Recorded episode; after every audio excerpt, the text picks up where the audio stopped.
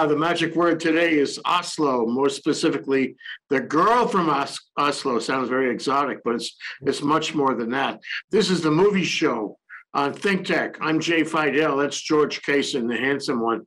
So George has done a lot of research on this, and we're going to find out what's behind this movie on Netflix. Uh, Ten episode series, um, very exciting, draws you in, but more than that, it reflects things that are true, although it's not a true story, I think. Um, and it teaches you things. And maybe it corrects some of your impressions about what was going on, the, the factual environment of this movie. Uh, George, welcome to your show, George. Thank you, Jay. It's your show as well. You're the host, and I'm a co host, but um, we get into some pretty interesting um, movies and series, and this is definitely an interesting one. And we'll discuss it and get into all the details. Yeah, well, okay. So let me just um, lay out the premise. In 1993, they had the uh, this meeting in Oslo, Norway, um, and it led to the Oslo Accords, which some people felt was useful, other people did not feel was useless, uh, useful, um, between the Israelis and the Palestinians, uh, try to make peace. And Oslo was a good environment for that. At this meeting, uh, at least in the hypothetical the premise of the movie, um, two diplomats uh, liked each other. Uh, a Norwegian, a, Norwegian lawyer, um, no, make, I'm sorry, a Norwegian diplomat and an Israeli intelligence officer, and uh, they, uh, she got pregnant. And, uh, Exactly. When you said they liked each other. I, I liked each Really other a liked lot. each Yeah, other. really liked each other. Yeah, and she got pregnant, and if you do the math on it, uh, twenty years later, um, there was a child, and the child is the girl from Oslo, who decides, who learns about her father, and who is in Israel now. He's a senior intelligence officer, not far away from, not far away from being prime minister in the in the in the story. And she goes to find him and see him and uh, and meet him because she hasn't. Um, unfortunately, while she's there, she becomes her presence becomes known uh, to ISIS, um, and they find her in the in the desert near. Um, um, I guess it's the Sinai Desert, uh, and they and uh, near Hamas, uh, the Gaza City, and they uh, um, they they kidnap her uh, and her couple friends that she's with on an outing in the desert. Um, and um, it, it goes from there. And it is very exciting and it doesn't end quickly, and you learn a lot in the process. George, that's just the premise. Why don't you go forward and, and put some detail on that? Well, I'll, segue into the, the people who are playing the roles, and I'll make it quick so then I can get into the real nitty gritty. The uh, there's a former Norwegian diplomat, by, she's known as Alex, by played by Anneke van der Li- Lippe, uh, and she's plays the Norwegian uh, diplomat. And then Amos Tamam is the Israeli. He's like an intelligence minister. He's got a high position. Um, and then uh, Raida Adon plays Layla. That's a palace was the palace this one of the Palestinian representatives in Oslo in '93, and then Pia, which is the daughter, the biological daughter of Anneke of uh, Alex and um, Amos, is uh, she's played that by Andrea Berntzen, who's another Norwegian. Yusuf is a young man um, played by Shadi Mari, a Palestinian. Uh, Daniel Litman plays Nadav, which is one of the hostages, the Israeli hostage. Anders Andersen is Carl, which is the not the biological father of Pia, but the step, the father. He thinks he's the father of Pia, but he's really not. It was it was the father, biological father. He's the, he's the lawyer in Oslo. yeah, the, the lawyer in Oslo, right? His wife, the diplomat, has never clued him in. not in not before this series. He doesn't know that this is not his daughter. And then Rotem Abuhab, which uh, is de- is Ari- Arik's wife. She's an Israeli actress. She plays it really good. Jamil Khoury is Bashir, the chief of Hamas. He's in a wheelchair. Uh, Powerful character, powerful actor. very, very powerful. And then uh, Abhim Galea is in Norway. He's a he's in jail. He's a he's a ISIS member. Uh, by uh, he plays Abu Sahim. And then the writers, I'll make this quick. writers of this You're, series. you're not making it quick at all. You're making it too long. Okay, Okay. let's, Well, let's move along let's- here. Let's, let's get into Uh. We, we got to get into the story. I think you've made the point, though. Yeah. This is a mixed cast. This is a cast just like the movie of Norwegians and Israelis and Arabs. Yes, Uh, and, and there's a lot of Americans involved too in the making of the movie. Yes. Um, and that and that's interesting because that is kind of an accurate reflection of of what might have happened, what would happen, what does happen uh, in this kind of international arena. Um, but let you know, let's let's talk about what we what we learned here. Uh, to me, I, I just want to uh, tell you this: I I learned about ISIS. Uh, not that I care to know very much about them. I learned about Hamas um, in Gaza and how they control Gaza, and and the I learned about the ongoing, um, you know, political type uh, attack and counterattack that goes on in, in Gaza, which, by the way, George, is happening right now again as we- between between the, uh, the Hamas people uh, throwing rockets and bombs at the kibbutz settlements in southern Israel, and then about Israel, uh, you know, bombing Hamas in uh, in Gaza. Uh, there's footage in here about Gaza that I have never seen before. I don't know how they got that footage. They they walked down the street in Gaza City, and you got a, a view of Gaza City you have never ever seen before. That was quite remarkable. They must have had cooperation. Was um, that definitely Gaza City, or could it have been some places in Israel that uh, that are predominantly, um, you know, have Arabs? Uh, It could have been, but uh, it it struck me from at least the Look, establishment shots, they were really talking about Gaza City. Yeah. Um, it taught me about the, the contention between ISIS and Hamas, which we didn't know about. It taught me, it taught me about, s- about sca- uh, s- espionage and spying Right. um, between everybody, everybody spying and keeping secrets and using information to achieve goals, which I think is, is a true statement of the way things work.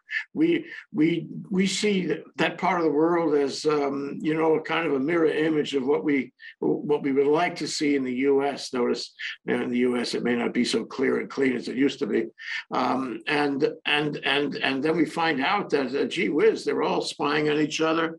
Uh, and intelligence is all important.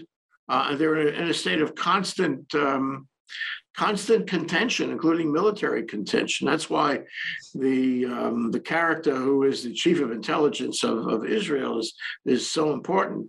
We also find out about vulnerabilities, vulnerabilities of the Israelis, of the Norwegians, of the Palestinians. Of the of the um, Hamas people and the ISIS people, I mean, it's really these characters are developed, and so in the process of watching them develop, you learn things about their, you know, their style, their personality, their culture that you would not, that you did not know. yeah Now, as I alluded to, I have been to Israel and I did go on tours into the West Bank, an Israeli tour company, and we stopped at places in the West Bank, and then we went to the Dead Sea, and then I went to Masada, which I mentioned. So I'm familiar with a lot of this, and I'm, I'm a historian, so I, I, a lot of this is not new to me. I know about Hamas, I know about ISIS, um, but um, it's really interesting for me, you know, um, bring up the map uh, uh, now, if you will bring up the map of where, what's his name? Yeah. If just a quick aside, if you look at this map, you'll see that Israel is this tiny little sliver in the middle of, a, of an Islamic sea, right? Hundreds and hundreds of thousands of miles. And Hamas and ISIS, they're focused on this little sliver. And one of the things that I remember, and it was an, an Azari Imam, he said, where the green flag of Islam has flown, no land shall be lost, no betrayal permitted. So there's, there's a focus of the Imams of the, of the Muslim religion to get rid of what they consider this cancer, which is Israel. And that's behind all this. I mean, why can't they all sit down like the 2000, 1993 um, accords and sit down and reasonably with each other come to some kind of a solution? It's because there's so much animosity the, the fact that this little sliver in the middle of the Islam, the Muslim Sea. So the story begins you know, uh, uh, with in the Sinai when these three young uh, tourists in the Sinai, which was under Egypt, are hide, uh, taken hostage by ISIS, right? And then the storyline from there continues, right? And then into what you were alluding to, the back and forth, the um, you know intelligence between the three and and you see the differences that i saw when i was in israel between israel which is advanced 20 you know this was 1998 the present era and the palestinians that are living you know centuries before. I mean it's the it was the 20th century you know and and they're living like in the 1800s the their whole style of living and whatever and that's what gaza is and a good part of the west bank. And then you have isis. Isis has this thing against everyone who's not i mean if you remember um, similar people in afghanistan they tore down they they destroyed the um, Buddha, the, the buddhist yeah um, statues. So this is what we're dealing with, and uh, in that sense, and and one of the things that was interesting for me, I'm sort of getting on off on tangent, is the Israelis in their center, you know, the operations center. I was amazed at how they all work together, and how prominent they are, and how on top of things they are, and and and how calmly they're dealing with the situation in a very respectful way. And even Arik, he's dealing with some big emotional stuff. He's dealing with his biological daughter. He's dealing with these two other Israeli young people that are taken hostage, right? And yet he's able to maintain on the surface his equilibrium. But the, the woman who played the Norwegian diplomat, you know, I mean, the actress, she was hysterical. She you wouldn't believe that she was a diplomat in 1993 because and her she, daughter was Pia. Her daughter, the one who was kidnapped, she was also hysterical. Yes, the two Norwegians. I was going to. We didn't know the Norwegians were so hysterical. We thought they were more stone faced. But the husband lawyer, he's stone faced. Yeah, uh, he's very flat effect. Um, to go back to uh, the intelligence center, you know, it struck me too that that was a very interesting, and I'm sure it's accurate, uh, portrayal of an Israeli intelligence center. Yep. Uh, f- for one thing, there was no rank. Uh, they all sat around a a U-shaped table, yep. and at the open end, uh, there were screens on the wall uh, and they had a, a staffer who would uh, you know, look at the screens. And what was on the screens? Uh, multiple drones. They had drones constantly in the air overlooking everything. And this staffer was uh, really smart. She she looked like a Yemeni to me, a yes, Yemeni exactly, Jew. Exactly. Yeah. Uh, but she was really a, a, great character because she could make magic out of these screens and these drones wherever they were, zoom in, find out uh, all kinds of intelligence real time on the spot. The other thing uh, that was that struck me about the intelligence center was, uh, you know, there were there were not a lot of them. I, my guess is there was seven, maybe or eight total, mm-hmm. sitting around this U-shaped table without regard to rank. There were no uniforms there at all, mm-hmm. um, and it was in the context of a much larger room, a much larger office, yeah. and and you had this feeling of uh, yes, this is secure, but within that larger office, uh, it, it's transparent. Everybody could see what they were doing. They could overhear what they were doing. These guys were the center of the brain trust, um, and they were controlling important uh, equipment, important decision making, yes. and the thought process was very democratized. Exactly, exactly. And you have to con- look at the, uh, you know, Jamil. Uh, what was his name? Um, that played this. God, I'm, I'm tired today. Jamil, yeah, that played Bashir. You looked at his center, and that was that was very much what I remember on the West Bank and the Palestinian areas. It's it's sort of it's a very different. You have to contrast that, you know, of where um, Bashir had his headquarters, right? And then one thing when you well, Bashir was totally in charge. Yes. Everybody everybody kissed his ring. Exactly. Uh, then there was no the, the hierarchy was him and everyone else. Right. Um, there was no uh, free flow of, uh, of information or even conversation. He was in charge. He was a very wary, smart, clever fox kind of guy. Um, but you did not see that democratization at all. No. Um, and uh, you also saw, you know, it's like wheels within wheels within wheels. Uh, their agenda was um, was completely different than the Israelis. Right. Um, and they were really into the the espionage uh, and the secrets and the using information against people and and uh, making deals that they knew they would not keep Exactly. making over and over that was portrayed in this series they made deals they swore on things and never kept a, a, sim, a single promise. Um, and that was so for the uh, the isis crowd too. The isis crowd was uh, really interesting because the isis didn't have a headquarters at all. They didn't have an intelligence center. Uh, they were run by uh, people who were really, really mean, murderously mean, um, and whose whose primary mission uh, was to kill, was to Kill. kill.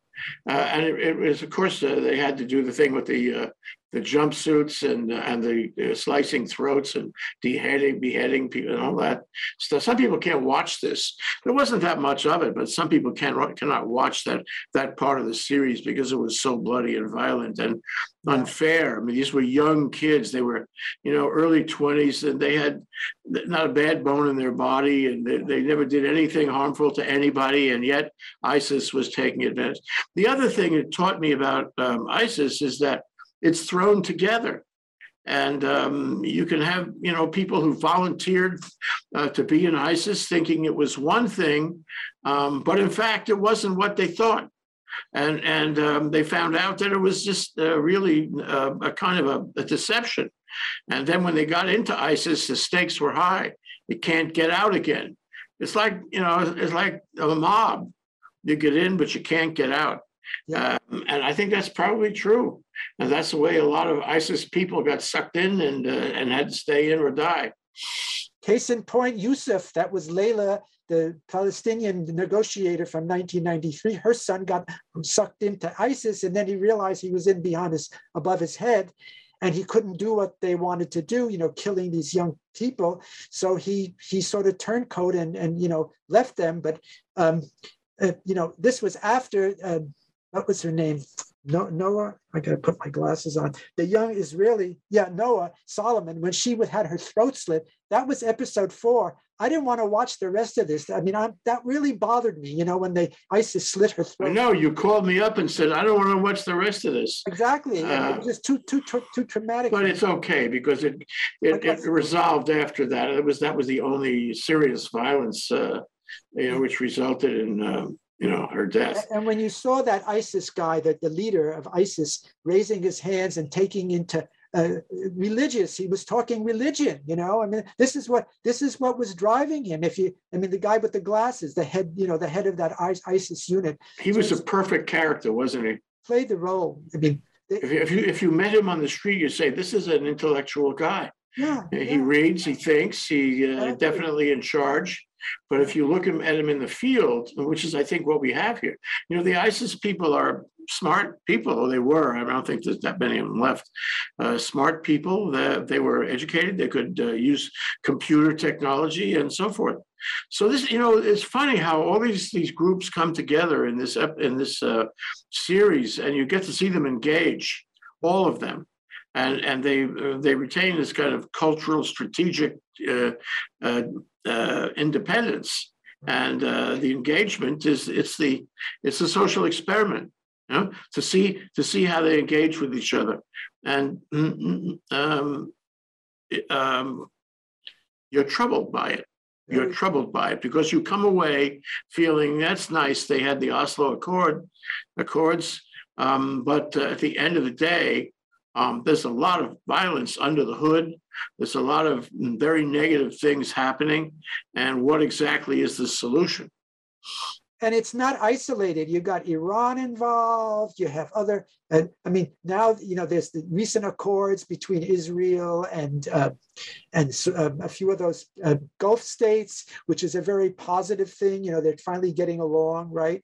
Um, but it there's just there's just so much. The middle, the whole Middle East is just a, a, a, a real mess. You know, I mean, I'm part Armenian, and the, between the Turks and the Azeris and the Armenians, there's all kind of things going on over there too. So the whole Middle East, you would like to hope that Israel can continue with these accords with other nations, because uh, Iran is behind a lot of this, you know, with Hamas and even Erdogan is is playing into Hamas. So you got a lot of intricacy here.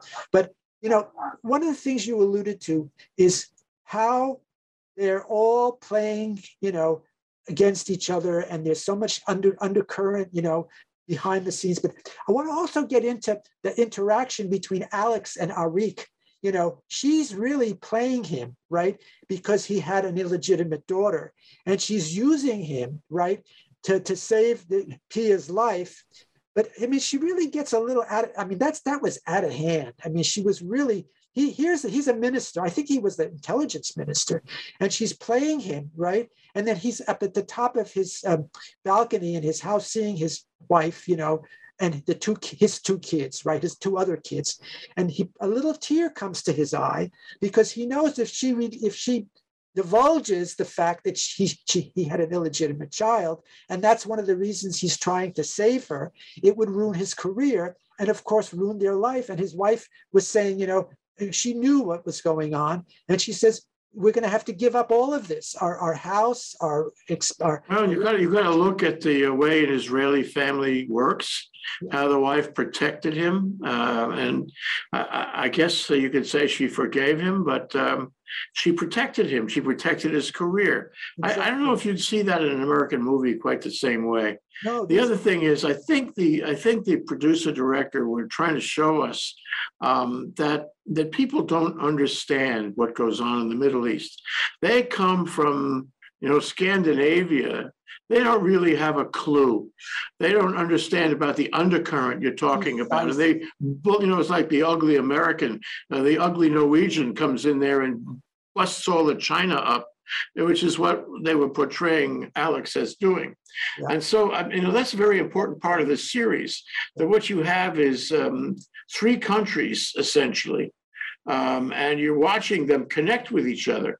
It's interesting how the the uh, the episodes fly from one place to another. One minute you're in Tel Aviv uh, or Jerusalem, the next thing you're in Oslo, the next thing you're in Gaza. It just moves so quickly uh, that you, you know what happened here. What you know what is going on? Well, what's going on is it is that this is an international story, and it's a, in, in fact it's about an international set of places that are connected at the hip, like it or not.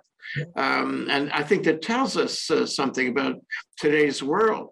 Um, a lot of uh, a lot of diplomatic and international issues there, and a lot of technology there, and a lot of mm, what do you want to call it, uh, espionage and war strategy there.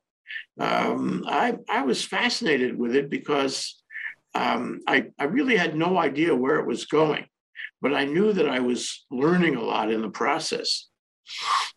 It keeps you on the edge of your chair to wonder if those other two young people are going to have the same fate as Noah did, Noah Solomon, when she had her throat slit.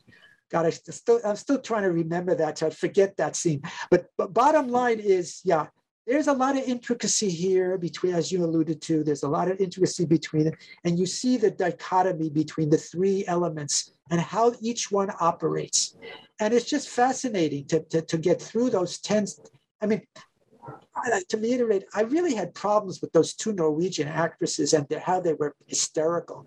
And oh, the Israeli mother who lost her daughter, how stoic she was, how how how adult she was compared to those two crazy Norwegians. You know, I have issues with Stoltenberg too, you know, that Noah, the NATO head. But, you know, but as you said, they're in their never, never land up there in the nor- Northern Europe. They're away from all these issues. There's, you know, Germany, Nazism, that was decades ago. They don't have any problems, major problems with Sweden, Denmark, England. So they're living in a never, never land. And Israel, the Israelis are dealing with what they're dealing with, with Hamas and ISIS and other people, and even the Christians in Syria, the Yazidis.